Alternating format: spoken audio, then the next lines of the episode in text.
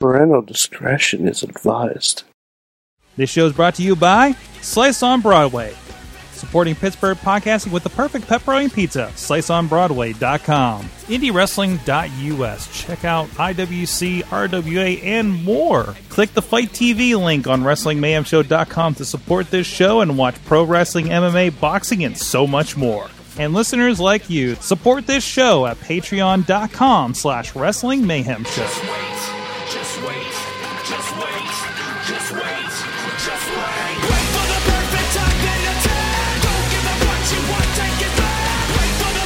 Hey guys, it's the Wrestling Mayhem Show, episode 567. I'm Mike Sorg at Sorgatron on the Twitter in the Mayhem Studio in Pittsburgh, PA, where we talk professional wrestling. This is the flagship show of. We didn't have a, uh Mayhem shakeup yet or anything like that, uh, but we're going to have a lot of fun tonight. Everybody's hopping in the chat room and over at live.wrestlingmayhemshow.com with us, of course, on the couch. We got Larry watching his 205 live. What's up? How's going on? Uh, drama. Drama so Good. far here. Uh, Yep. 24 minutes into uh, 205 live. Yeah, man. Dr. Phil needs to get there quick. okay, that's not what I expected from the cruiserweights. Also over there, Chad the Shad joins us, an OG Mayhemmer, uh, back on the show. Good evening. Good evening. Okay.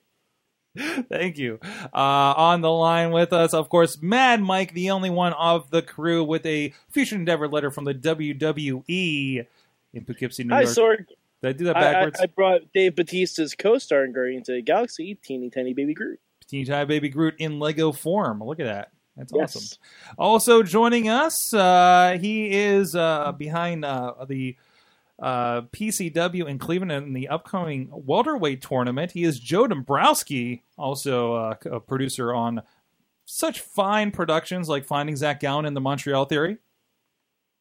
You don't mean the same productions that you could find at IndieWrestling.us, do you? Oh, coincidentally, yes. Well, I'll be. Thank you so much, Happy Joe. to be back. Thank you so much, Joe, for joining us. And we're going to talk about what's going on with you here in a few moments. But first, please check out everything at WrestlingMayhemShow.com. You can subscribe to the show on iTunes, Stitcher, Spreaker, iHeartRadio, and video versions on the Wrestling Mayhem Show YouTube and Facebook page. Also, stay tuned to those because they have live feeds of the, of on on both of those. YouTube has, of course, the WWE Raw wrap up and the midweek wars, and the Facebook has uh, some random indie mayhem shows throughout the week. This week later, we're going to be talking to uh, Ray Zombie of Wrestling with Independence over on Indiegogo, and uh, whatever else might come on here and there, like when the machines shut down or we're at intermission and talking to Joe about his. Uh, uh, a wacky fun booth of, uh, of of goodness over at the uh, uh, wrestling shows. Um, but uh, stay tuned to all those, and of course, uh, we're here at Tuesdays. 10 p.m. Eastern Time for this show, the Wrestling Mayhem Show, at live.wrestlingmayhemshow.com. And whatever technology we're using will be linked up in there. Um, also, you can uh, drop us a line at that email address. Good times! Good times at wrestlingmayhemshow.com. And uh, you can drop us a line also at 412-206-WMS0. Put that in your phone and and and, and write in it um, dial when drunk for those Friday and Saturday nights or Tuesday afternoons uh, when you're hammered and uh, want to let us know what wrestling's like, or right after Raw or something. I, that was that would be fun too. At Mayhem Show on the Twitter, Wrestling Mayhem Show group on Facebook, and of course, thank you to our Patreon supporters at the fan of the show dollar level. Bo Diggity. Woo! Woo, Ed Burke, the Matthew and Jennifer Carlins Foundation for Podcast Betterment, the Trey Garcia, I don't know why I added that. Uh, Tragar and the Bobby F. J. Town, and at the Pocket Club five dollar level that gets the Mayhem Show Gold is uh, Tina Keys, Christopher Bishop, and Mad Mike. Henceforth referred to as the American Kevin Owens and the Canadian Lance Caterman. I forgot that last part was added there last Catamaran. week. Catamaran. Catamaran. Catamaran. Yes. Catamaran. Cataman. Caterman. Catamaran. Cat- Catamaran. Catman. Catman. No. Cat, Kathmandu. Catman. Catmandu. Cat. I am Groot. Chattanooga. I am Groot. Cri- So now you need to call him Groot from I- now on instead of all that other stuff. Okay. All right. Cheese, cheese ragu, cheese souffle, pie and pudding, almond flambe. Okay. You know French? Uh, sure. Uh, okay. Uh, well, uh, first of all, Joe Dombrowski, thank you for joining us here on on, on the show. Uh, we're going to talk more extensively, of course, on the Indie Mayhem show uh, coming up later this week. Uh, But uh, you got a pretty special project. I know it's been uh, kind of a pet project for a little bit here. Uh, well, first of all, can, can you fill the people in just uh, uh, shortly? What are you doing in Cleveland? In general, what am I doing in Cleveland? Yeah, why Cleveland? What's happening in Cleveland uh, these days? Um, well, I have a great history in Cleveland. Uh, anybody that uh, may have followed me for a while knows that I produced Prime Wrestling TV, formerly PWO, for six years up there. And I had kind of gotten out of the front office of pro wrestling for a while, but a uh, gentleman with a business opportunity approached me about uh, getting back in the game up there. And we've been running Premier Championship Wrestling at Turner's Hall in Cleveland. And Turner's Hall is uh, fitting and famous because it's where JT Lightning used to run Cleveland All Pro Wrestling. It's where Johnny Gargano and MDogg 20 and Josh Prohibition learned to wrestle, training in the basement. Uh, AIW had run there for a couple of years, and, and now it's our steady home. And uh, we've been running events there consistently since August, and the crowds have grown and the buzz has grown. I'm very thankful for that. We've got some great talent from Pittsburgh, from Cleveland, and from Indiana, from Michigan, from New York, from all over. And uh, now, in conjunction with that, comes my next project, Welterweight Wrestling, which is going to be a one night survival the fittest type tournament with 185 pound talents and under. I thought it was a little silly. Um, you talk about 205 live. I think it's silly that we have 205 pound athletes that have to, for lack of a better term, be in the kiddie pool when you've got 210, 215 pound guys uh, in the main event. I don't think 205 pounds is this generation's um, overlooked, undersized talent. Uh, the cruiserweights are accepted now. They have a home. They deserve a home. But there's still a ton of guys out there who are still being told you're not good enough, you're not big enough, you don't have enough muscle mass, et cetera, et cetera. Let's give them a home and let's let them have their own canvas to perform on and and uh, see if we might be able to revitalize, rejuvenate, or maybe innovate a little bit of what people view as quote unquote cruiserweight or, or welterweight style wrestling in 2017. So our first event's May 7th on the Fight app on iPay per view, or you can join us up at Turner's and we'll see where it goes from there. But we've got a lot of hungry talents and a lot of buzz in the air. Yeah, go check it out again if you're in the area, and that's one of the reasons I wanted to bring it up on this show because it's something that is widely available to everybody out there. Uh, and you can go click that uh, uh, Fight TV link over on WrestlingMayhemShow.com and help out this show as well when you go pick up that pay per view here uh, next month on May 7th. So, like I said, we'll have a more, more extended discussion about what you're doing up there in, in welterweight uh, wrestling, of course, on Indie Mayhem show. So let's get into the general wrestling talk. And uh, we were going to run a little bit of an experiment this week. so Larry has items for this week, Yeah. and I thought we would let him lead Oh dear. as an experiment. Um. So I had the three top things I wanted to talk about. I know were- one's probably not going to work, but one's probably not going to work, which is uh, last night's episode of Ride Along, which it was amazing. I think it's been the best episode so far, um, and it kind of actually developed characters a little bit, or maybe it's just the outside. Their outside, at least personalities. yeah, a little bit. Um, it ki- it invested you more in the the um, 205 uh, superstars. Uh, more spe- Um, uh, specifically, uh, what TJ Perkins and No, No. Specifically, more specifically, uh, was uh, Jack Gallagher and Brian Kendrick were Oh, in a car right. together for two and a half hours. But also, uh, Rich Swann and T.J. Perkins was pretty good. Not because of T.J. Perkins, but Rich Swann was pretty hilarious. um, but the other thing was uh, the match with um, Cesaro and Jeff Hardy. Mhm. Um, I thought Mike brought up an interesting point yesterday about how cutting to commercial break right in the middle of the match kind of like kills the interest in the Yeah. match, like all the way. Mike. Mike, do you want to expand on that that we talked about last night on the wrap up? Yeah, it's just something that happened to because I went to Raw last week, hence my little Nassau Coliseum shirt. Um, I I basically like I enjoyed last week's Raw, but when I watched it back on the um on the USA feed, I wasn't as enthralled because like it really like it's one thing if you have to cut like TNA does this, taped shows do this. Like they'll cut away for a commercial, but they'll come back basically right where they left off with the action, so you don't lose the flow of the match. Mhm. But Raw, because they're a live show, they obviously can't do that. Um, so it you kind of lose a lot of the thread of what's going on. Because like if you watched last week's Raw, you didn't know the Shining Stars got offense in their eight man tag. You didn't know they did because all of that happened during the commercial. Mhm. Like I, I was watching it because I remembered the match because I really enjoyed the match as I was watching it. And I watched it on the commercials, and they cut to commercial. Shining Stars tag in. They get a lot of really fun offense in, and they tag out before the commercial break ends. And then it's back to Anderson and Gallows. I'm like, wow, you missed like like a whole moment of the match, like a whole segment of it.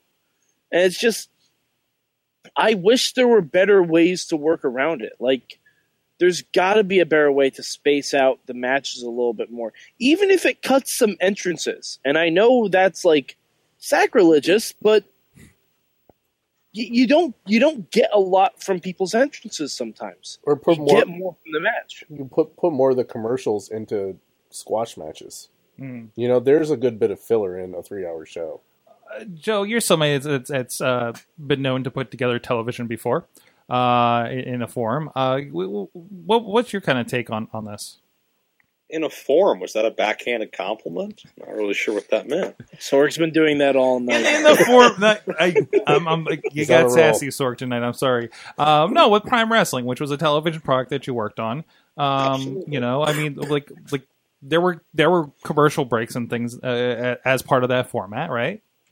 Yeah, sometimes not as many as we wished, but there were some. Yeah. Yes. Um, I- mean, I think WWE does work around it as best they can. I mean, the thing you got to keep in mind is with so much technology and so many options, the WWE's thought process is they want to keep you enthralled. They want some type of hook to keep you uh, tuning into the next segment. What's going to happen? Is the babyface going to rebound?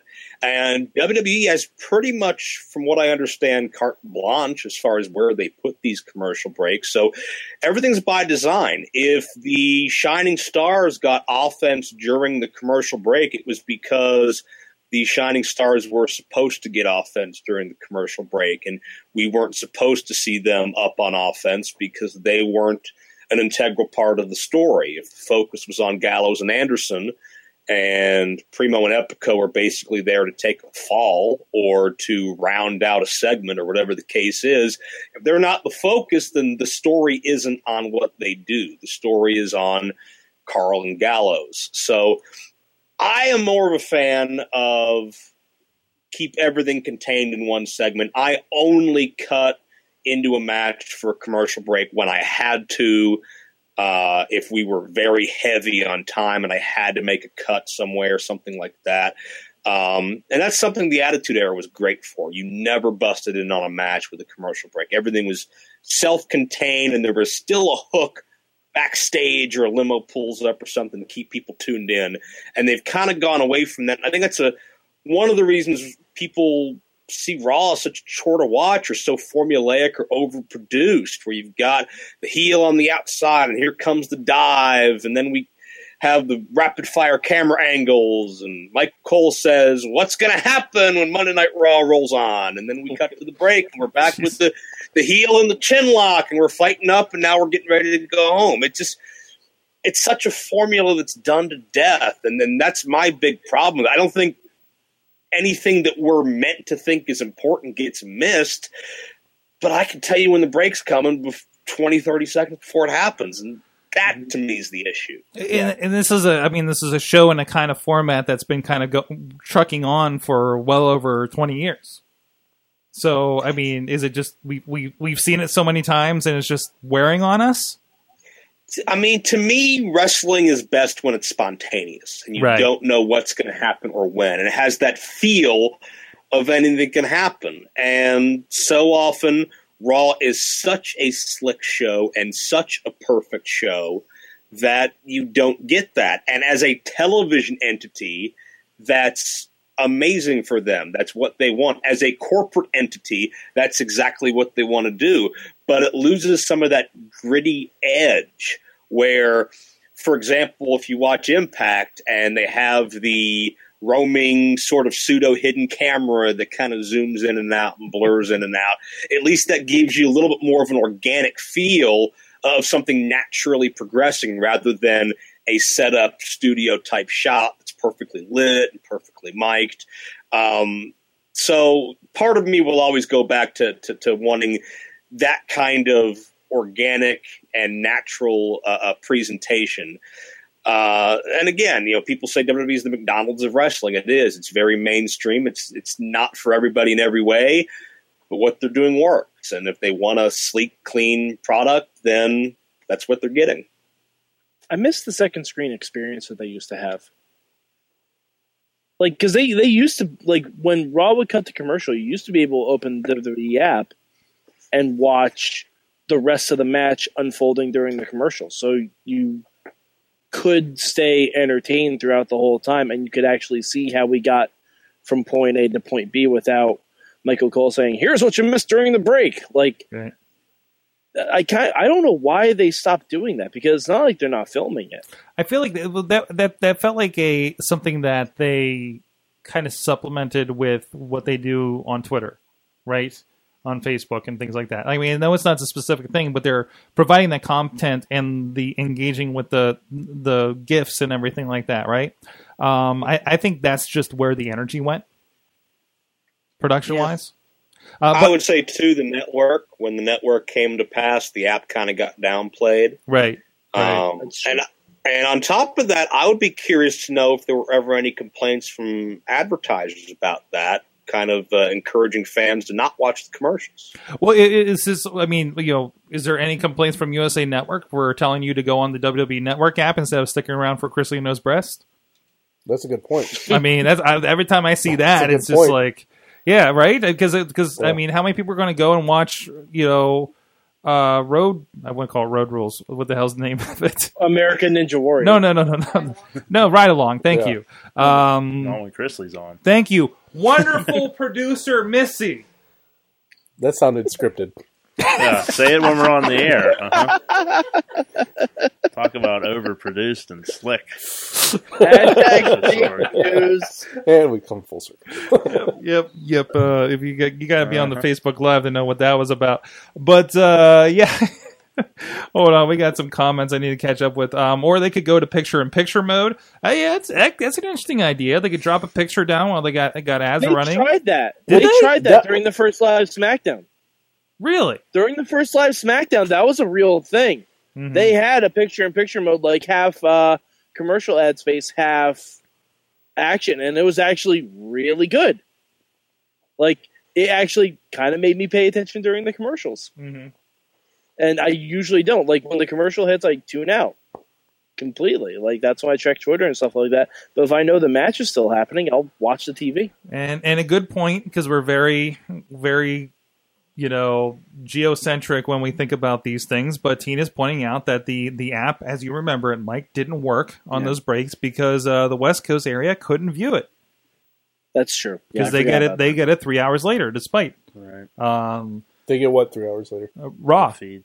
the raw feed if it's live okay Oh. so I- I think generally there- I think there are certain- there are certain channels. West Coast. Yeah, like you can get you can get an East Coast feed of Raw on the West Coast, but not everyone can do that. No, not everyone can, but generally, like that USA Network feed is just truncated three hours, even though it says live.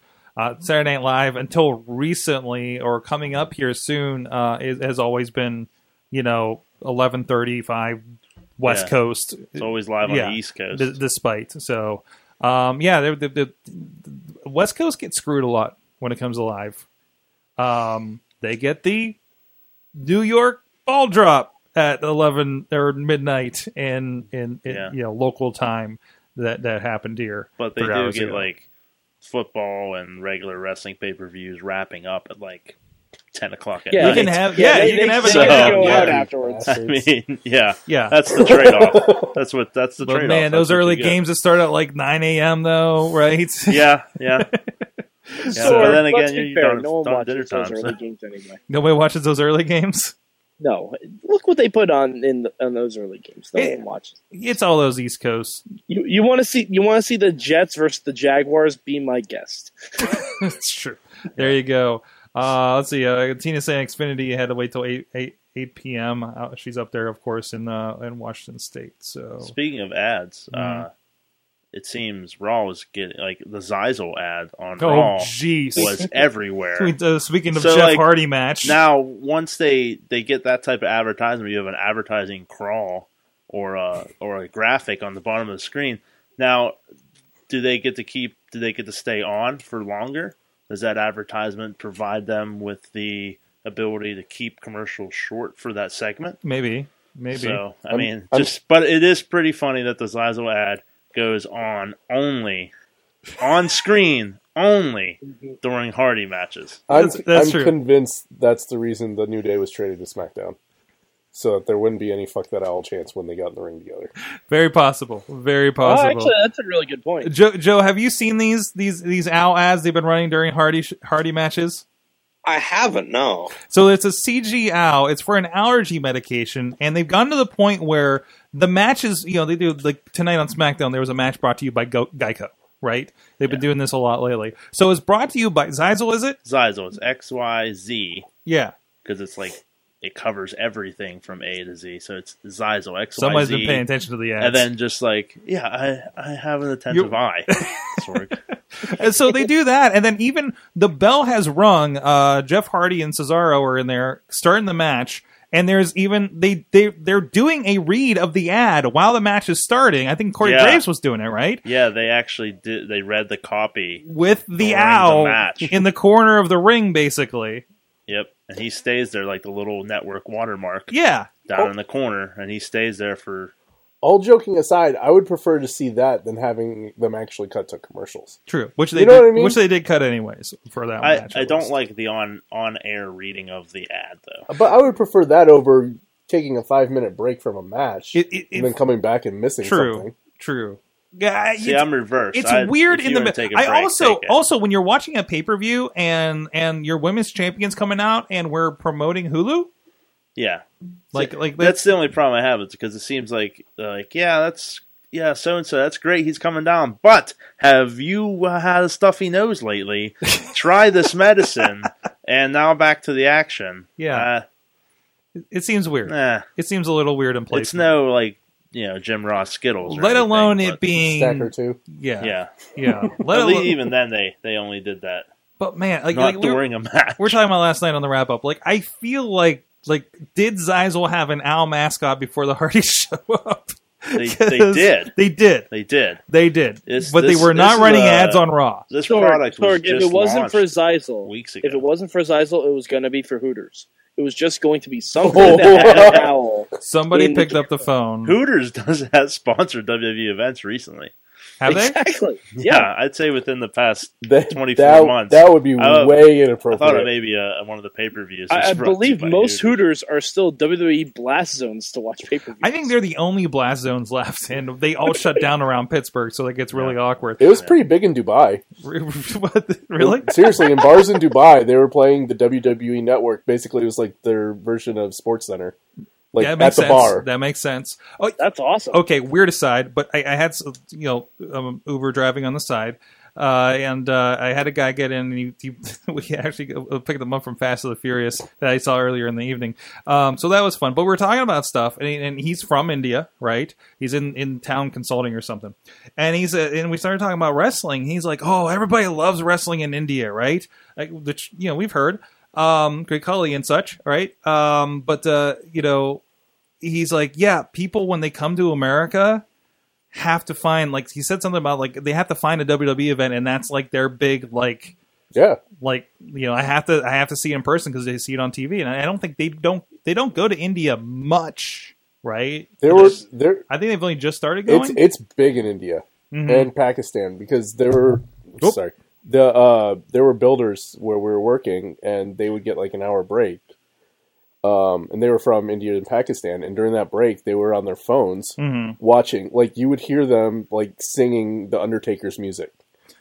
I swear to God, they were humming. Wait, they were humming. They were so, humming Wait, wait, wait, wait. So music, he's like, and he wasn't even on the screen. This is just like while they're working, you hear them humming. so this, so this visual in my head is just a bunch of Pakistani dudes, Yeah. dudes, like just humming Yeah. the the Undertaker theme music. yeah, like That swear to God, really high pitched one in the crowd. just hitting the high notes the other ones can't hit. seriously, man, Just it's it's in. big over there. It's huge over there. I can believe that. It's it, it's almost like uh, I guess how Americans would treat baseball. Like I got to go to different stadiums Yeah, yeah, to see different yeah. games, you know. And then I was able to watch Monday Night Raw at four in the morning, except when golf was on. Hmm. Golf trumped Raw for some reason. it pissed me off. I That's amazing. That's it, it, it's those though, like like Larry spent six weeks in Dubai, yeah, so you were around this a good bit, right? Yeah. So that's that's amazing. It's nice to know that there's there's something like that. Yep. I couldn't find when I was in Thailand. I couldn't find anything wrestling.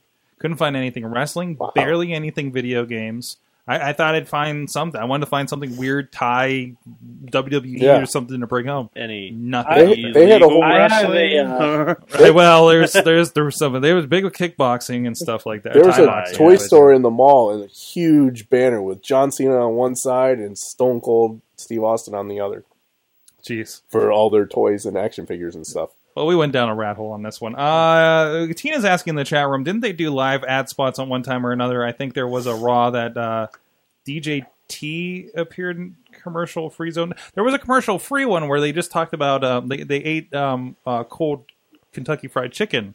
oh yeah, that was probably the reason. I mean, Joe, Joe, you have to remember that one well, right? Oh man, I was probably jealous at the time if they were eating KFC during wrestling. Yeah. God, that would be a perfect job for me. How do you get that one right? Like, in Sure. lieu in lieu of paying me, any promoters listening could just give me a few Oh, I wouldn't say that. chicken to munch on the entire event, and you got me. I'll do whatever you want. at Georgia Gold.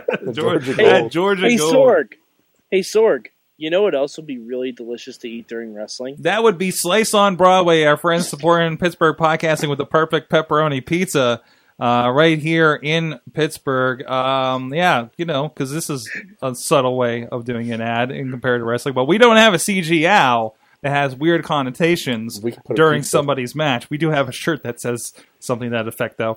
Um, no, we had a real owl in here, so I guess we're yeah. That son of a bitch. that son of a bitch. Slice on Broadway are not sons of bitches. Uh, check them out. They're here in Beechview or Carnegie, PA, PNC Park with the Pittsburgh Pirates. I'm gonna roll in. Hey, you guys are the not sons of bitches. Can I have a give me a not son of a bitch piece of pepperoni, please? You're the best slice in this town. Oh, thank you to our former sponsors, Slice on Broadway, sliceonbroadway.com, PTH underscore slice on the Twitter. And let them know the Mayhem Show sent you, especially this week. Tell them they're not sons of bitches. You're really not a son of a bitch. yeah, sons of bitches, you are not. oh, there, there, there- thank you so much, those Keep guys the supporting tip. the show. Um, Tina also says this, Sorg is trying to burn every bridge in Pittsburgh. this is the night it all burns down. We got a lot of work to do. Sorg's big heel turn. it is. And Sorg gets pronounced Carnegie. Damn it! Oh, son of a bitch. I, man, Damn it, Mike. I haven't seen a heel turn this big since James Ellsworth screwed over Dean Ambrose. What's that? Okay, SmackDown tonight. We had the like like Gal Pal gang uh, uh, uh, uh, staring down Charlotte. The four horsewomen. The four horsewomen and Ellsworth had like the biggest thing to say. it's like I just that stuck out to me for some reason. But um, So wait, was was Ellsworth their J.J. Dillon? He was. wow, He was. He was. that's Excellent. That, that that seems right. Jeez, Larry, what was the third thing you wanted to talk about? I don't remember. oh no, I do You remember. can never It- leave Larry in it was it was um Jericho and other Tom Phillips segment on Raw. Yes, uh, friend of the show, uh, uh, the Drifter, um, has been drifting through Raw. Made two appearances last night. I'm loving this. Um, I, I still want him to drift onto other shows. wait, where, Still were- where, were- that to happen. what were we talking about? Like the idea of him drifting on other WWE shows or other USA Network shows? Yes, to all of it. Chrisley knows best. yes, just all. I want him to be like at the at outside the restaurant that Chrisley's going to. I, I, He's gonna be playing I, in the I want, mariachi like, band. when they're playing Fast Five for the 18th time. I just want like the little crawl of the Drifter playing like "Move, Bitch, Get Out of the Way" on his acoustic guitar or something like that. Like but it, it it was needs to happen. the backstage vignettes have been getting better. Mhm. You know, Go across the board, yeah, yeah, and, not just because they have their own music with the Drifter now. It's the slow burn to introduce him. Well, uh, uh, before we Step move by on to the segments, uh, uh, Joe, uh, you know, obviously, you know, uh, uh, Elias Sampson, the former Logan Shulo, is somebody you saw come up. Uh, I know uh, he's featured on some of your Prime Wrestling stuff as well. Uh, you know, how is it to see him uh, uh, on that main stage? I mean, you, although you know so many on the main stage these days. Yeah, yeah, there's a lot of them, but um, not many of them that I had a chance to watch grow from literally match one, like Elias Sampson. Or setting up the Uh, ring. Yeah, yeah, from from ring crew to security staff to opening match to to IWC champion to NXT to WWE. Um, incredibly proud of him. Um, very dedicated uh, talent.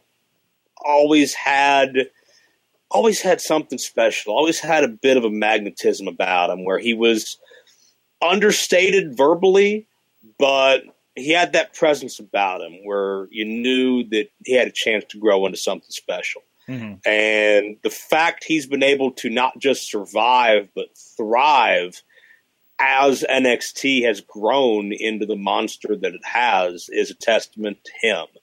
And uh, just seeing in his, his little bit of cameos he's had on television so far, that comfort level and that that embracing of that persona, which um, you know is obviously much different from the heavy metal Jesus that you and I knew back in the day. He's he's a lot more chill, a lot more relaxed, and uh, you know he's he's uh totally. I don't know if he's 180, but he's totally adapted to the role, and there's so much more depth there now. And um, I think the sky's the limit, man. He's got the size, he's got the look, he's got personality, and he's he's a homegrown creation. So um, this is only as, as much as he's been through so far. This is the the real chapter one of of what Elias Sampson is going to do. What would you say? Because even like you know the heavy metal Jesus thing, but but like this is it feels more in tune with what his personality was too. Yeah, yeah. Uh, um, heavy metal, I would think of as a screamer. I would think of as very loud and in your face with the wild hair and the wild lifestyle of girls and excess and alcohol. Logan Shulo wasn't ever really that. Um, he had the musical background, but if you speak to him, he was he was always um, more reserved, more respectful and uh, I think this allows him to to be not himself, but closer to where he's more natural. And I think the old adage of you know you take yourself and you turn the volume up to eleven is uh, um, pretty apropos here. I don't think Logan Shulo as a character ever was truly fleshed out to the potential it could have been, but I think Elias Sampson uh, absolutely has a much better shot of doing that. Absolutely, and, and he wasn't somebody you know again he wasn't somebody that was you know NXT champion or anything like that.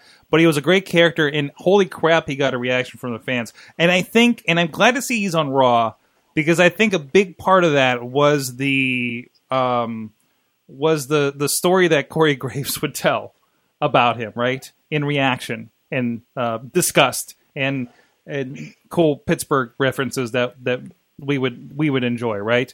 Because like he re- he really kind of sets him up well, I think. He helps sell the character. Yeah, yeah. Well, if, yeah. If, if anybody does, you know, it's, he's not he's not an Enzo and Cass, right? No. Coming up, he's not a Shinsuke Nakamura coming up, where everybody's like, "Oh God, he's here!" Right? Except for maybe us.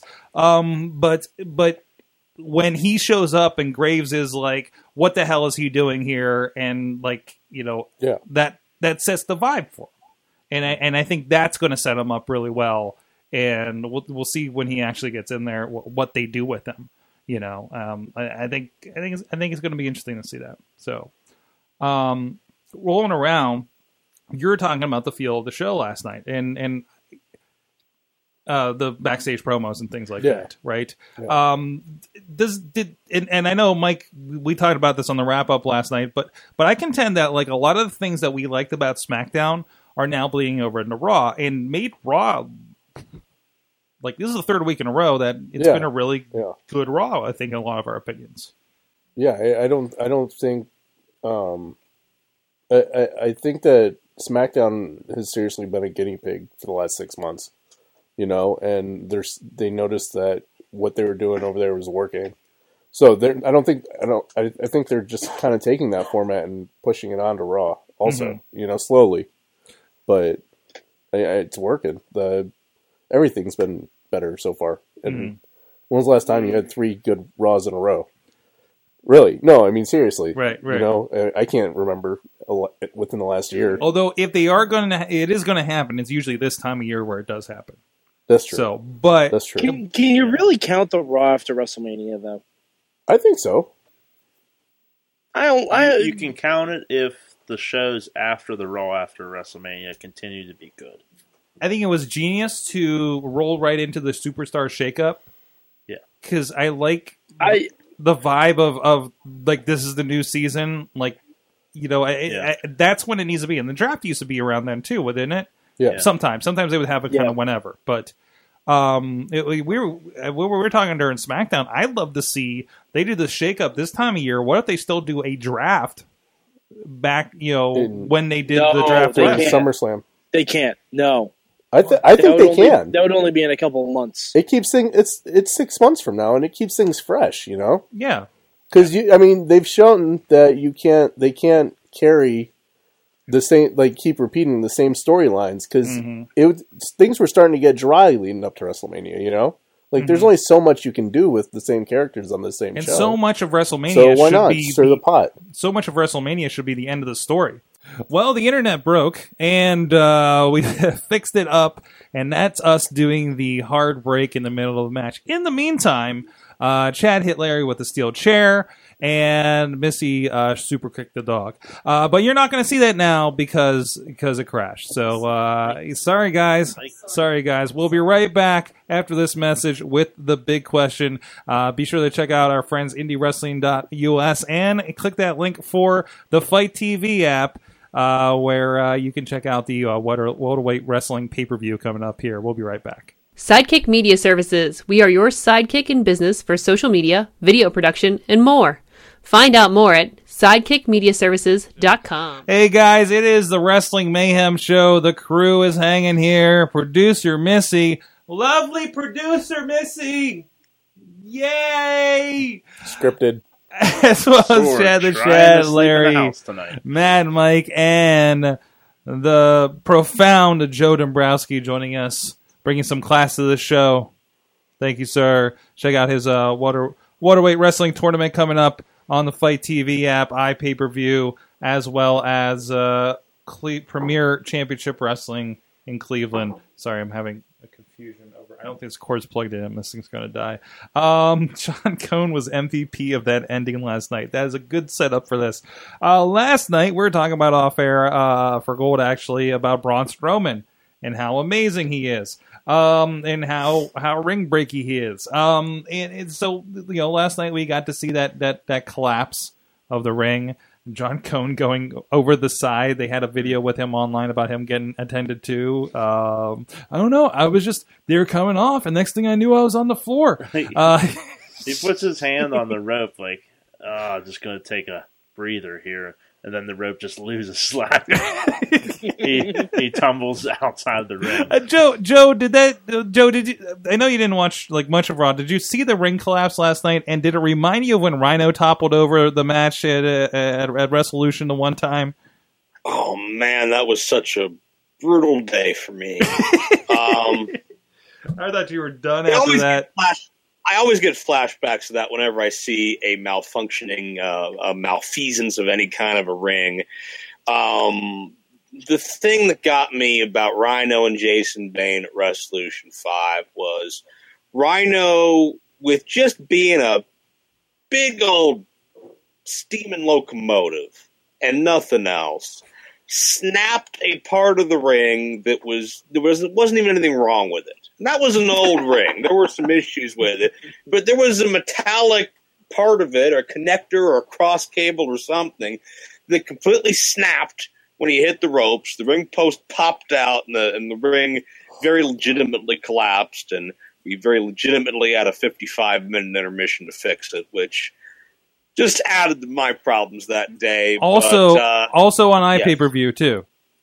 That was an I that was completely live, and we had to uh, work with that. That was also the day we had a uh, power outage right before we Mhm. went on. I remember the air. that. was a pain. Um, but yeah, I mean, anytime a ring breaks on WWE, though, it can't compare to the sheer terror and panic I felt trying to figure out how to fix this damn ring while we're live and not completely lose the crowd on all facets. But uh, hey, everybody's talking about last night, so it seems like they got what they wanted out of it. Um, to me, nothing's going to replace Big Show and Brock as the perpetrators of that particular spot. Um, this is the third time they've done it on a grand scale, but uh, people are talking, so it's worked. Uh, yeah, I have. I, I, I kind of think that once you make this a possibility in your video game by just storing up a special, it kind of loses. It kind of loses its luster a little bit. Because like you can just do this in the video game with anyone. Like as long as they're a super heavyweight, you you can just do that to end every match. So I mean, it kind of kind of loses its appeal a little bit, especially when they're when they take forever to set it up. Mhm. Uh, and a good point, uh, Brandon in the chat room saying Big Show is was heavier the last two times they did this. By the way, and if you're on the video feed, I did just show the uh, the Rhino rig break for those interested in seeing how that goes. Uh, both both Joe and I are, are direct ringside uh, when that when that went down. Um, was it? Well, no. Okay, there's somewhere I was going to go from there. Uh, so, anyways, from that big question, which Chad Chad came up with. Uh, wait, did you? I- I don't it was me. up with It was, it was it was- Man Mike. Okay, I Man Mike. know Trying to give some credit to answer. Chad here. Um, what was the most memorable uh, Raw ending for you? Can I buzz in? And you, you buzzing, buzzing, Yeah. buzzing. I got the first. Um, Vince's limo blowing up because of the Wait, she- the first time or that they it's the sheer lunacy that that at the time I was like, uh, did they just blow up Vince McMahon? like I- as as a as a wrestling fan, that storyline was interesting, and then of course uh, the Chris Benoit situation happened, and Vince had to come back on air, and they just kind of never got to go wherever they were going to go with that Yeah, but to uh, to have that type of seamless cut and have that blow up like that and just end like I thought that was everlasting. movie magic. Yeah, Yeah. well done. What about you, Larry? You got one? Um, just off the top of my head, Austin coming and cleaning house during Invasion from a bar. You know, when he was playing nice guy Austin and not hurting anybody, Yeah. and then he just like pulls into the parking lot with a pool cue, and then just cleans out the entire locker room. Wow, I forgot about that. That that that that's just what came to the top of my head. I don't know if I have a better one if I Mhm. actually think about it, but yeah, that was it. There's a good one in here, but but I I, I think I want to take it from Tina because that, that that was a good one, and, and one of my favorites is uh, the Nexus takeover. That was a really good one. when they too. destroyed the ring, when Daniel Bryan choked, uh, was it Justin Roberts and got suspended for a month? Yeah. Um, man, really that that. Daniel Bryan's never going to have a chance now. What a. Um, then we got to see, the ring apart. yeah, yeah, You know, But tearing it- the canvas. And, right. It was so like it felt. You know, it, it felt off script. It felt a surprise. It's the kind of thing that what's Mike's losing it over there. Missy just broke me. Um, I, I, I just got a pre. I just got a preview of what the graphic for this week's show. Is. Oh shit! oh shit! Oh man. so Mike, Okay. what was your uh, raw moment? Uh, mine. Well, Tina mentioned it in the chat, but mine is Milkomania running wild. That's a good Kurt one. Angle coming in with the damn milk truck. That's like- a good one. Yeah, like uh, the best Raw endings to me have that go home line, and I I'll never forget. Jr. said the billion dollar princess has just become a dairy queen. Can't top that. It's topical. It's a pun. It's slight promotion. Like it's unbeatable. Were they a sponsor at the time? I'm curious. Uh, probably. I assume. How many times do you see Dairy Queen commercials during Raw? I don't know.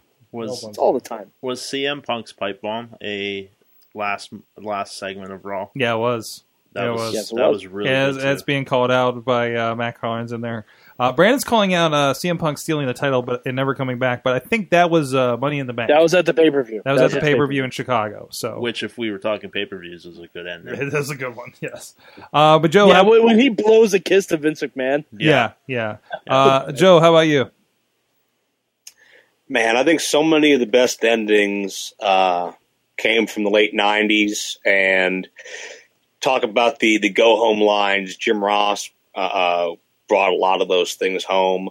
Um, a lot of times, I'll just remember Jr. screaming, "You know, what's wrong with you?" or something like that. Not even really uh, uh, remember what's going on, but but Jr.'s voice is still in my mind. But the one that really sticks out, uh, what JR wasn't even there for that one, was Michael Cole, but it was uh, Mick Foley winning the world title for the first time. And Stone Cold Steve Austin with the chair and uh, uh, put Mick on top and the celebration and just that feel good moment. And I don't know, man, you got to look really, really hard to find a louder crowd reaction than for Stone Cold's run in and for uh, for Mick's title win. And um, I'll throw in a dark horse as well. Um, I don't know if it's a guilty pleasure of mine or not, but I absolutely love the episode of Monday Night Raw with Brian Pillman and the gun. Oh, Um, gun, yeah. the the fact that story built up uh, uh, throughout the show, and I remember uh, uh, our friend Kevin Kelly trying to explain what was happening uh, on a remote from the house, uh, uh, not saying gunshots. No one was hurt by any of the explosions. He saw the gun and he left. And Lawler had lost all of his couth at that point. Has anybody been shot? He just didn't give a crap anymore. um, and Kevin's explaining, he saw the gun. He let, oh my God, he's back. And Austin rushes in, and uh, Pillman's waving the gun in his face. Pillman drops an F bomb, uncensored, on live television uh, that USA gets pissed about. Um, that is oftentimes overlooked in that confusion, but just just the chaos of that and how much I loved the Pillman and the early Austin characters. Uh, that whole episode is always going to be one of my favorite episodes. By the way, Sorg, did you get to say hello to Brian Pillman's son up in Meadville? I I saw him, and I was like, "What the heck's that guy about?" And then I found out later. so, uh, was that really him? There was also speculation that it might not be him. Who else would it have I don't been? know. I, yeah, I hey, you're the one that has that thing with that one heart guy. So uh, that's that's what was. I Uh, don't have a thing with anybody. I just, Didn't someone get thrown into a kiddie pool during that segment too? The gun segment, I believe. Yeah. yeah, That- yeah. I believe so. There was a kiddie pool and there was a children's tricycle. Yes, yes. I, I remember there there was like a whole bunch of toys on the front lawn just being used as props. Uh, from Maybe the, they belong to Brian Pillman Jr. We Hey, can ask there you go. that. There you go. Maybe that was Au- his. Austin brought it with him. You think, yeah. He carries a tricycle around with him everywhere. Because why not? Because Yeah, why why not? Uh, Matt Carlin says he recently watched the first Austin Vince match on Raw. Quotes uh, is it, it is all all time great Jr. and King. Uh, oh yeah, that's uh, corporate mankind. oh wow. Uh, That- T- or, no, no, no. That was Dude Love when Dude Love turned heel. right, right. And that was one of those JR moments where JR is screaming off the, uh, the, the top of his lungs, "What's wrong with you? Stop this! What are you Mhm. doing?" When- and uh, Yeah. it just it goes off with the crowd in a hush, and JR just screaming bloody murder, and that that tone and that emotion just Mhm. just meant so much. Was, was Vince When Jay- announcing Eric Bischoff a go home? No, Like, no, that, that was the intro, right? Yeah. that was uh, crossover segment between the hours. Okay, okay. When when Jr. oh, yelling, right, "You because it was it was bitch." because Booker T saw who it was and it was like, tell me I didn't just. See what, what's that, Okay. When Jr. is yelling at people and calling them you you son you son of a bitch. Anytime he was working Yeah. with Heyman. Uh, when he's, he's Yeah, like Heyman. when, yeah. like when Joe was mentioning when he's when he's yelling them about calling out their characters, like you know, you used to be an upstanding guy. You son of a bitch! Why are you doing this? that I mean, that does stick in your head. That's Yeah. That's those- all those are scripted now. memories. Those are good What the hell? Man, right before Austin's music hit, Jr. yells, "I just bought a house." What? Well, no, because he thought Austin was going to get everyone fired. Oh, okay. Oh, right, right, right, right, right, right. Uh, Tina's also saying the Dark Wedding, the one between Kane and Lita, I believe we're talking about there. Is No, that was Taker and Steph. Was that the Dark That Wedding? was Taker.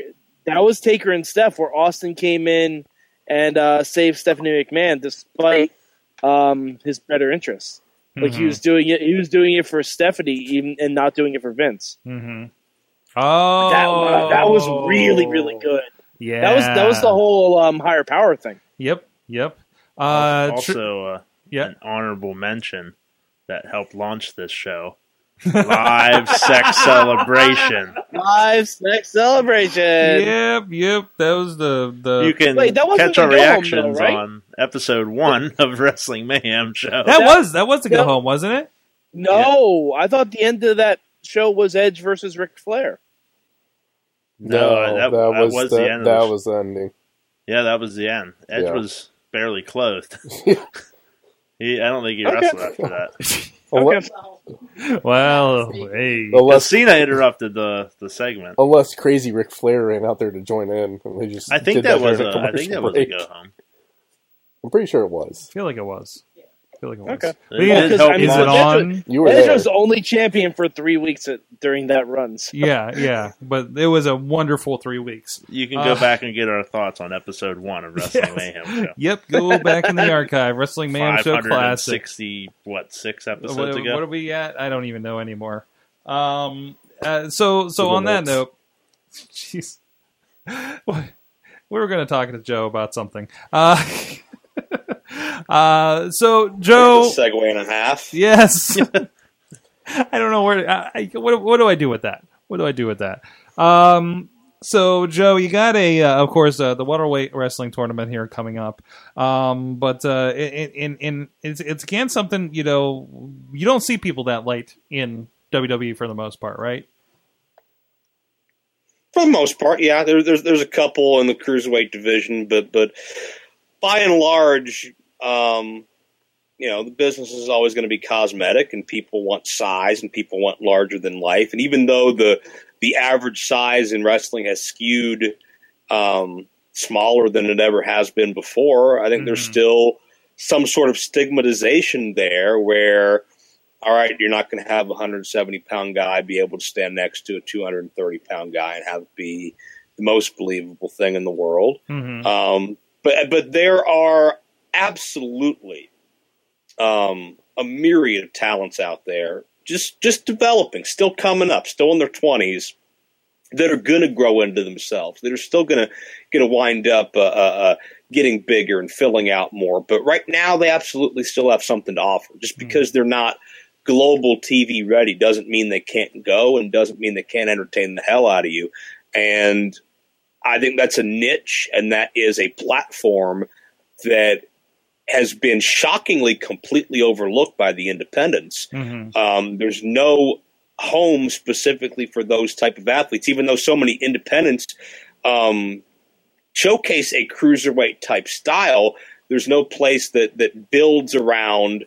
Well, let's not just do one wrestling style. Let's do a body type, or let's do a, a, a, a, a you know a style of, of performer, but not necessarily a style of performance. Mhm. Let's give you something that that that hammers a niche hard, but still can give you variety and difference throughout the night. And I think that's the goal with with this welterweight wrestling. It's let's let's hit that niche button hard, but let's make sure that no matter what kind of fan you are, there's something in here that you can enjoy. And of course, you know, some of that, you know, people think about the 205 Live, and, and we're going to have even a women's wrestling tournament on WWE Network here. Uh, I think in the summer they they've announced, right? Um, we and obviously Larry is a big fan as he watches during the show and informs us on 205 Live. Let Yeah. me know what I'm going to see later later later tonight.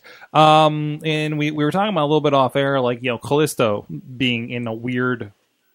It seems like he's always in the wrong place. He's And- in limbo. he's in a weird 205 live um you know uh th- th- tossed in a dumpster last night uh mode uh for some reason um this is something that you know it seems that uh you know the 205 live guys have flourished where i don't think you know on on a raw or something by themselves intermingled with everybody they just would have been the fodder right Yeah. Uh, in the long run. You know, you know how important is that for for people in these you know size types and everything that have those kind of platforms um, to to flourish, where maybe they wouldn't on a you know heavyweight, you know, up against a Braun Strowman or something on the main shows. Well, I mean, that's the problem. I think that's that's something that uh, the easiest way to bury a cruiserweight division or bury a, a light heavyweight division or anything like that is to put them against the heavyweights. Uh, you want to keep them mutually exclusive. Uh, you don't want to see them get beat up constantly week after week. Um, and the thing is, is my problem with the cruiserweight division is that it is conditioning the audience that these talents are less than or they're different than, and um, they're not going to be given an ample platform to get themselves over under the WWE umbrella. They've never known how to do a cruiserweight division or a light heavyweight division. They tried it when WCW was flourishing with it. They tried it up into the Shane Helms era and Billy Kidman and, and Chavo Guerrero. And it was always a low middle card filler. And it still is the low middle card filler. Um, Austin Aries is over. Jack Gallagher is over. Um, Rich Swann, TJ to an extent, but there's there's so many guys that just haven't given a chance to explain who and what they are and you put that against a Raw segment or against a SmackDown crowd after a live SmackDown, and the indifference is very noticeable, and that hurts things. Um, if they had their own platform, be it at a Full Sail, be it at an ECW arena type environment, um, where they could feed off of that energy, I think that would go a lot further because there's there's nothing wrong with the talent. They have amazing talent, but I don't think the presentation is as good as it can be. And I think the concept is antiquated because I don't see a need for a cruiserweight weight class in 2017. I would have taken the U.S. title when it was on Kalisto before he went on commentary and they lost faith in him. I would have taken Kalisto, I'd have taken Neville, I'd have taken whoever else I wanted to take, and just build the U.S. title as the WWE's version of an X division. Let's not have a weight limit. Let's not have restrictions and parameters. Let's let these guys go out and do what they do, and let's just build that style around that championship. Um, that to me is the use of a cruiserweight in 2017 where contrast that with what I'm trying to do with a welterweight. These are the guys that wouldn't get a chance to get to that point to begin with. So let's give them a chance on an even keel playing field. No heavyweights on the show, no heavyweights to be seen. This is all their time to shine and their time to make the most of their opportunity.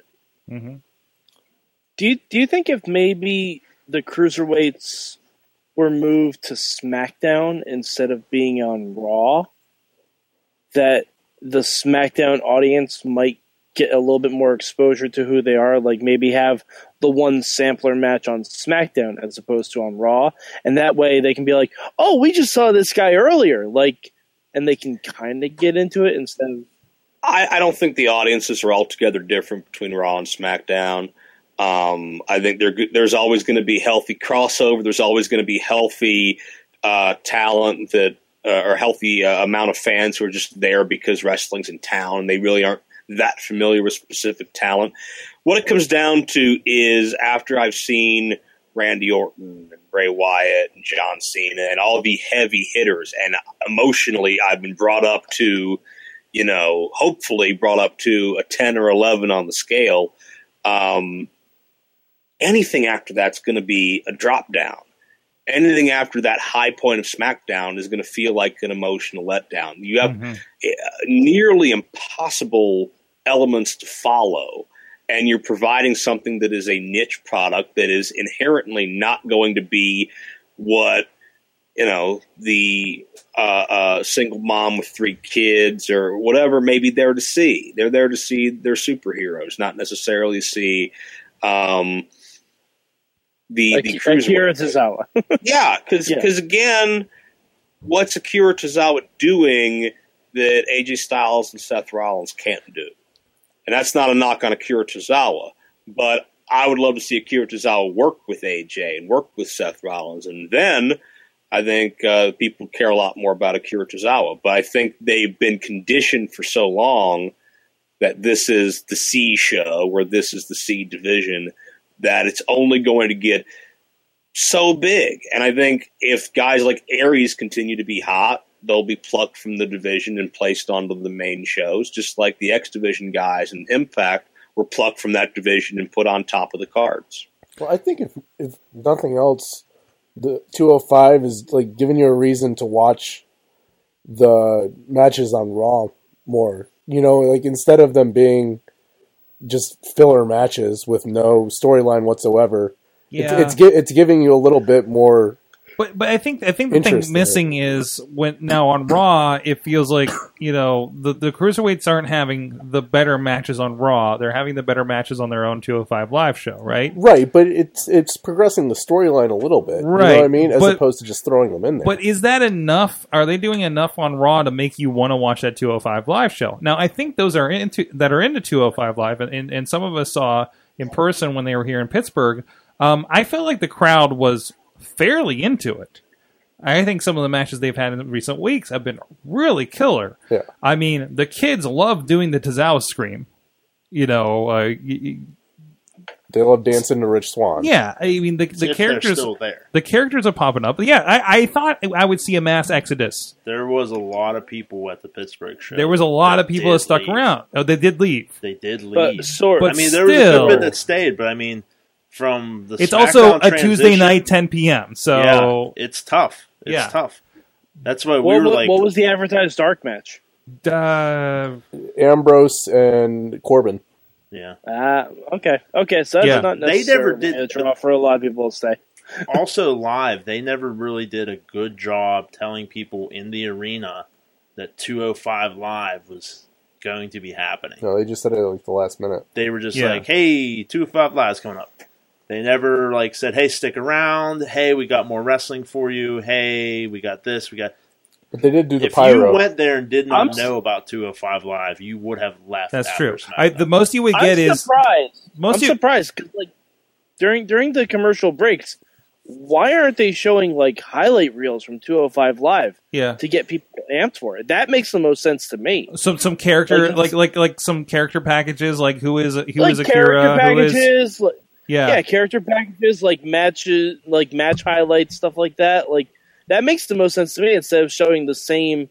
Oh, we've had this many celebrities at WrestleMania package over and over again. and maybe even slight packet like hey, over the past weeks, this is what's been happening on 205 Live. You know, just like a sizzle reel and saying, Mm-hmm. Right, hey, right. this is when it's on. Th- th- there see more of are there are previews during SmackDown, and maybe they're thinking that's enough. But I, I think in the, the keep people there and into it. But those that are that are there are into it, and and I think it's a fair number.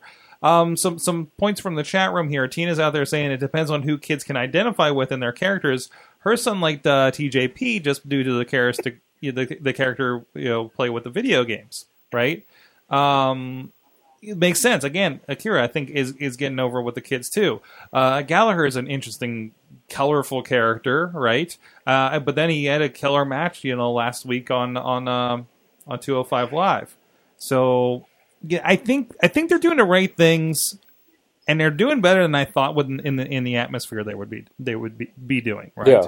Um, I mean, they really just need to keep delivering on just killer shows the way that they have. Yeah, I mean, it's never gonna be. It's never gonna be a SmackDown. It's never gonna be a Raw, and I don't think it's ever meant to be. And I honestly, I don't see it discrediting the wrestlers.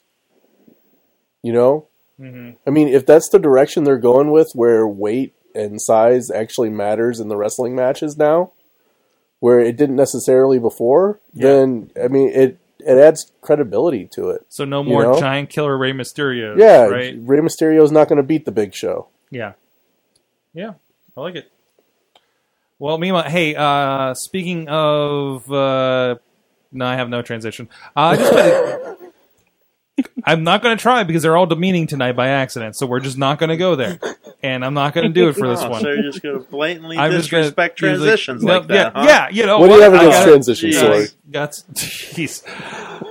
Not saying anything. Um, no, I wanted to give a shout out because, uh, um, of course, I don't know if we talked on the show last week what happened with DJ Z in Mexico.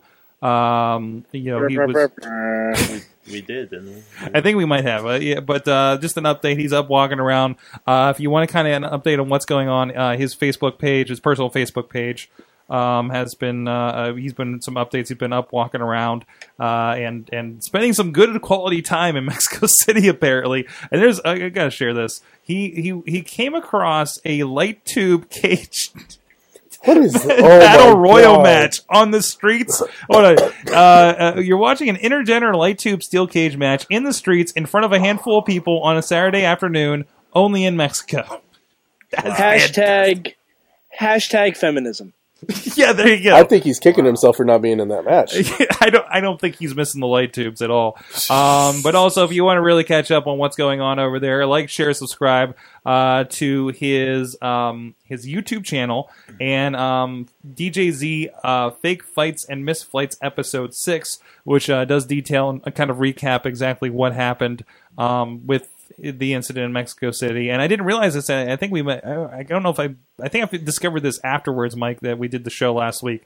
Um, this the show that he was on was actually a TNA kind of cross band show that they're doing down there with um, the uh, appropriately named the Crash uh, show uh, down there. So Yeah, um, yeah. no, it, it looked like they were kind of doing an interesting thing down there. Uh, it's what was it?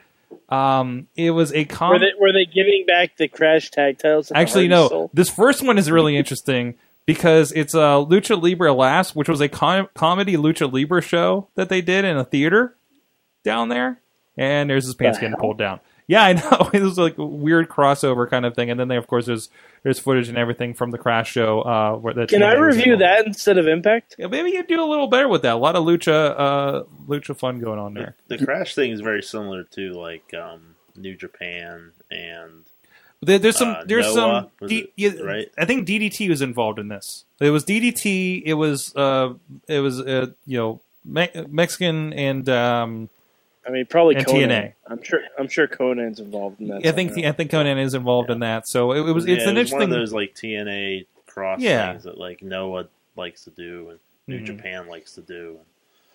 Yeah. Kind of like how uh, uh, CMLL did Fantastica Mania in New Japan and, and Right, stuff right. like that, right? yeah, yeah. So um, no, so so check that out. Check out his YouTube channel. Um, he's doing a great job there with his uh, uh, you know personal blog and everything like that. So uh, and he's um, recovering. and he's recovering. and He's doing great. Uh, there was like an eighty percent chance of him being able to make it, uh, or he would have been rolling with a colostomy bag. You know, basically the rest of his life. Well, tell him not So- to drink the water. Don't I think he knows about the water? That could be at really, that could be really he's bad for kind him. of he's kind of been there a few times, so I think he's he's, he's got that. He's seasoned. He- He's seasoned to the Mexico City, or maybe he's just like over the water at this point, right? Um, I think the water's the worst of his problems at this at this moment. So um, we had oh, there was a picture of his scar. Um, he also put a T-shirt. You want to support him because he's not going to be wrestling for a little bit. Uh, he's got a T-shirt, uh, uh, uh, "Chicks Dig Scars" DJZ. So um, on his uh, Pro Wrestling Tees uh, page. So give him support there. Hey, uh, there were some more answers to the big question I wanted to get out there before we get to uh, the go home here. Um, do, do, do, where to go? Yes, money crushing Vince as a Raw ender. Yeah, yeah. I didn't remember what this one was. Uh, we'll I put, do. put a link it. Yeah. The million dollar. Yeah, the million dollar night. million dollar man. Where stage the, collapsed. the stage collapsed on him. I can't even remember why they did that. I don't remember that. How, how many weeks in a row did we have Vince almost getting killed? That's true too. Yeah. That's true too.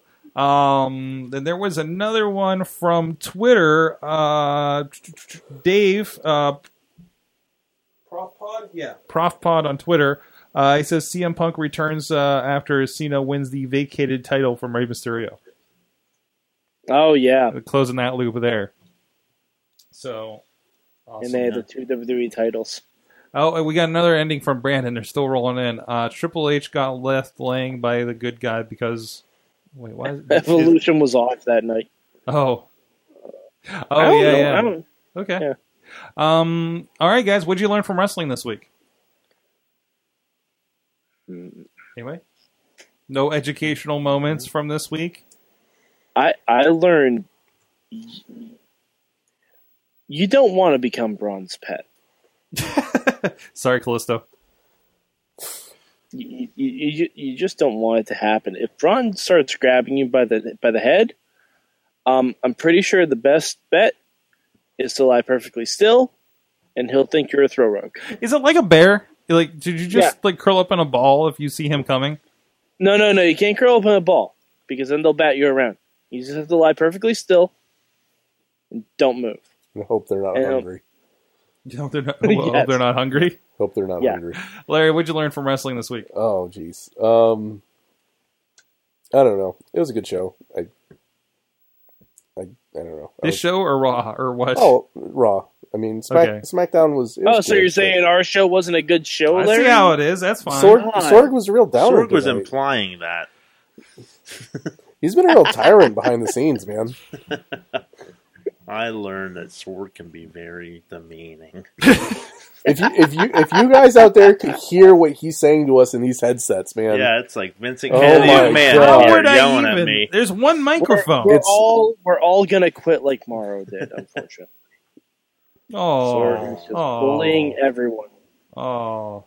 Mario, call Wait him. till, wait till, wait till he you read quit? Eamon's tell-all novel Oh, about he's, Sorg's he's bullying. very quit. Did, he Uh, did quit. Yeah, and he's pulling pot shots at WWE on MMA commentary apparently. Really? Yeah, because he's allowed to say pro wrestler now. Um, so there's that. I didn't know he quit. Yeah, Like, quit, well, quit. yeah, he's he's been gone. Oh yeah, he, he's Yeah, gone. yeah. He's gone. Um, but yeah, that's been a whole other thing.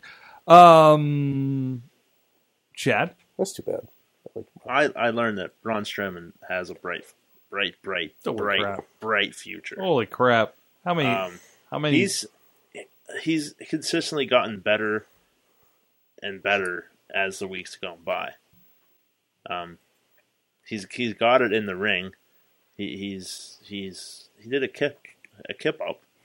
You again, know, he he's, he was chain wrestling with the Big Show in in the main event. what is um, this world? What is this world? I like his and he better his- beat Roman Reigns at Payback. I, I like his his demeanor of like um, I can throw people in stretchers off of loading docks.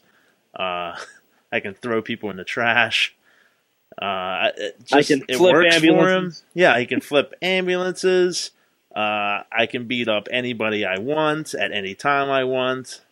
I'm wondering if I, he's I gonna. just I, I really like the direction he's going, and I, I really think, um, when it comes down to it, like him and Brock are really gonna have a have a decent rivalry if he does does do a thing with a program with Brock. I like the idea of Brock and Braun. I think it's fascinating that people are booing Roman so much for getting such a fast push.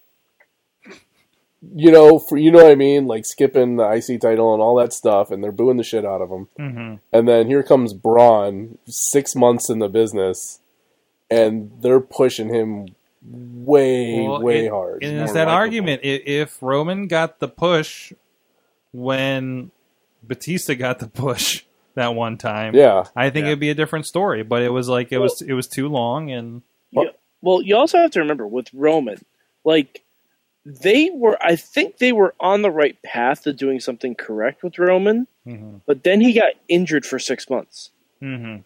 he got injured, and then they tried to pick him back right where they left him, and that was the huge mistake. yeah. That was the mistake. That's where everyone started to turn on him. Like, So just the momentum. yeah, it, it wasn't like they eased him back in. Like, hmm like Roman Reigns, you kind of have to have some some storyline lubrication to have to have that work better. We got to find out a different way to put that. Yeah, I know. I was trying Uh, to. It has to be eased in, basically. Joe Dombrowski, what did you learn this week? Oh man. Well, from from what little I saw, um, I relearned that I always enjoy a good Fit Finlay cameo on Monday Night Raw. Yes. Absolutely. That's always great to see, and stealing the segment whether he wants to or not by shouting out if Goldie is okay. Um, I uh, from my personal endeavors, I learned that you shouldn't piss off J Rock because if you go to my Facebook, I get chewed up and cursed out in front of a large group of people, and that video's been posted.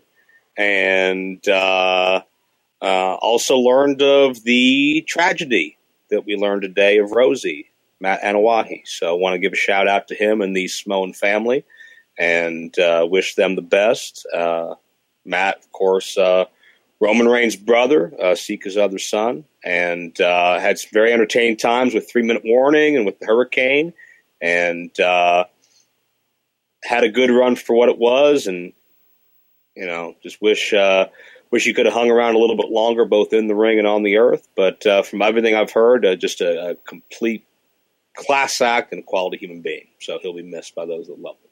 Certainly. I can't follow that up now. Jeez. Had a goofy one. Probably going to say Uh, something we, mean. we That should just skip it because you, yeah, you're just You gonna just skip off. me. You, Sorg, Sorg, Sorg, you learned you need to be nicer to your producers. That- and, that's what and talent. learned. That's what Sorg learned. O- Okay. Oh, Hi. Um, what I what was my thing? Oh, uh, well, my first inkling of of, of uh, uh, Braun Strowman this week was that he's uh, beating up everybody that the internet has a problem with. Yeah. Think about that hit list a God, bit. they need bit. to bring Ryback back. Sorry, I'm not a. Ryback. Uh, Brandon learned that. Uh, oh, that's another ending. Uh, da, da, da, da. Uh, he learned that music makes anything better, better no matter where you are. I believe, uh, referring to uh, the Drifter backstage. Uh, Matt Clarence learned that the only thing holding those WWE rings together are those LED light boards. That's true. That's apparently true. Th th those LED boards are load bearing. Yes, didn't they think are. about- were they on there for that match? No, Yeah, they were not. They weren't. They took them They off. were not. You're No. right. They were. They weren't. Yes. They They were were, on not on, they were not on there. If you go back and look, at, yeah, you can see that there's just the silver pole They're- with the red like sticker right. on I it. didn't even Yeah, what the of it's that. hell? not- I don't. It's like when you first when you first notice that Kane's pyro is set up on the turnbuckles, and then you can't ever not see it. right, Yeah, right. If you go back, I don't know when they changed it. If it was, I like, I didn't go back and look to see if uh, if they were like that in any segment before theirs, Mhm. or well, that just when killed that the actually illusion. happened. But I'm gonna have to. But did you notice? Did you notice while you were watching at Nope. all? Then it doesn't go. matter. I have to boo. I have to boo Braun now. Well, cheer to be fair, we, we've had those we've had those LED boards way less longer than we've had non LED boards and just regular poles. So This is true. This is true. I'm, I'm pulling this up now. The top ten from this week. I'm curious about this. Again, I can't. I can't believe that's what we did. Oh well. Anyways, um, and I think that's all from the chat. Yes. Uh, thank you, Joe Dombrowski, for joining us. Check out, tell people where, where, when, and how they can check out your thing. My thing is called Welterweight Wrestling. It is live on internet pay per view. You can download the FITE app or visit fite.tv and join us on a pay per view basis. Sunday, May 7th, 5 o'clock p.m. Eastern Time. If you order just once for one low price, you get unlimited lifetime replays. Or you can join us live and in person at Turner's Hall on Guthrie Avenue in Cleveland, Ohio. You can check out the talent amounts, the card, and a whole lot more information. The welterweight wrestling T-shirt that I'm wearing, and a whole lot more is available at welterweightwrestling.com, facebook.com slash welterweight wrestling, at welterweight PW on the Twitter, and welterweight wrestling on the Instagram. So between all that, you can get your welterweight fix and uh, check out facebook.com uh, slash premier championship wrestling as well tcw cleveland on twitter. That is the standard events we're doing up in cleveland and of course my website is joe-dombrowski.com all the documentaries dvds merchandise schedule results and a whole lot more my social media is there you can find me and do whatever you wish to me Ah, don't put that out there on this show. Um, Not with this crowd. by the way, I- I did some re- don't want to do it. thank you, Raw Top 10, because the LEDs were not out the entire night. Really? There you go. Really, um, they're they're showing pieces of matches from throughout the night, and there are no LEDs. Wait, is, is there any on the front? Probably not. Probably, Probably not. I want to. I need to check that now. Wow. Now, if they would have kept the LEDs and they sparked up, oh, that would have been great. Oh, there would have been shrapnel going been- into the Oh, crowd. yeah. Either that, No, no, either that, or the LEDs they- just they went. would've done it Like, they just had caution signs flashing. yes, exactly. I wish, I wish the I wish the front LED board on Raw was sentient. straight to 404 live. It could be the next uh, Raw general manager. Um, just there's purple. definitely not LEDs on the front at the end. Wow, I, I- none of us noticed that. Nope. The Nobody- end, I noticed. You it. never, nobody, nobody like- called that out on Twitter or anything like that. Like, hey, where'd all the cool stuff go? No. I mean, as soon as as soon as they enthralling. announced Jeez, it was no LEDs. What the hell? Oh, as soon as they announced it was Braun versus Big Show, I knew what was going to happen. Mad Mike four eight eight three on the Twitter. That is correct, Sorg, and we will be doing the midweek war later this week. Also, check out 32 Manias with Mike. I watched all 32 WrestleManias and did podcasts on each one of them, so you don't have to if you don't want to. No, and we have some fun on there as well. You don't have to watch Impact in order to enjoy the Oh, Impact no, please don't watch Impact. It's not recommended at all, actually. Uh, No, Chad the Shad on the Twitters. yes, that's where you can find me and my musings. I, I have not many things going on. Mutilated Larry is where you won't really see Larry talking much on the, on the internet. If you see anything on my Twitter page, I apologize. I'm firing the person who's running it at the moment. And It's a bad I'll, night. I'll be putting out ads on Craigslist for a new Twitter person shortly. Uh, someday he'll have something to promote, I'm sure. Hopefully. Ma- Maybe? Most, yeah, Hopefully? most yes. of my tweets are hockey related right right now. Yes, and I'm at Sorgatron on the Twitter. Uh, check out sorgatronmedia.com. A lot of great stuff going on there. Our fan, our friend, uh, uh, Panel Riot DJ Lunchbox, some call him Will.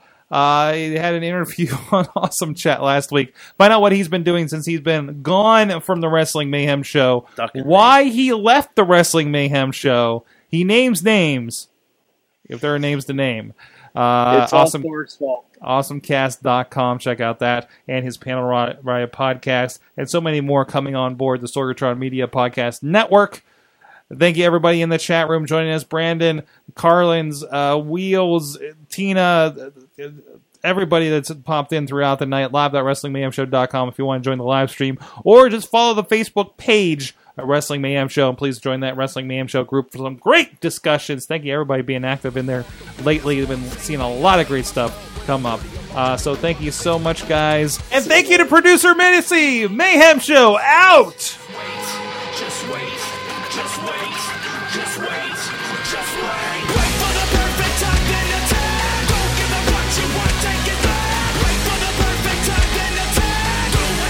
This show is a member of the Sorgatron Media Podcast Network. Find out more at sorgatronmedia.com.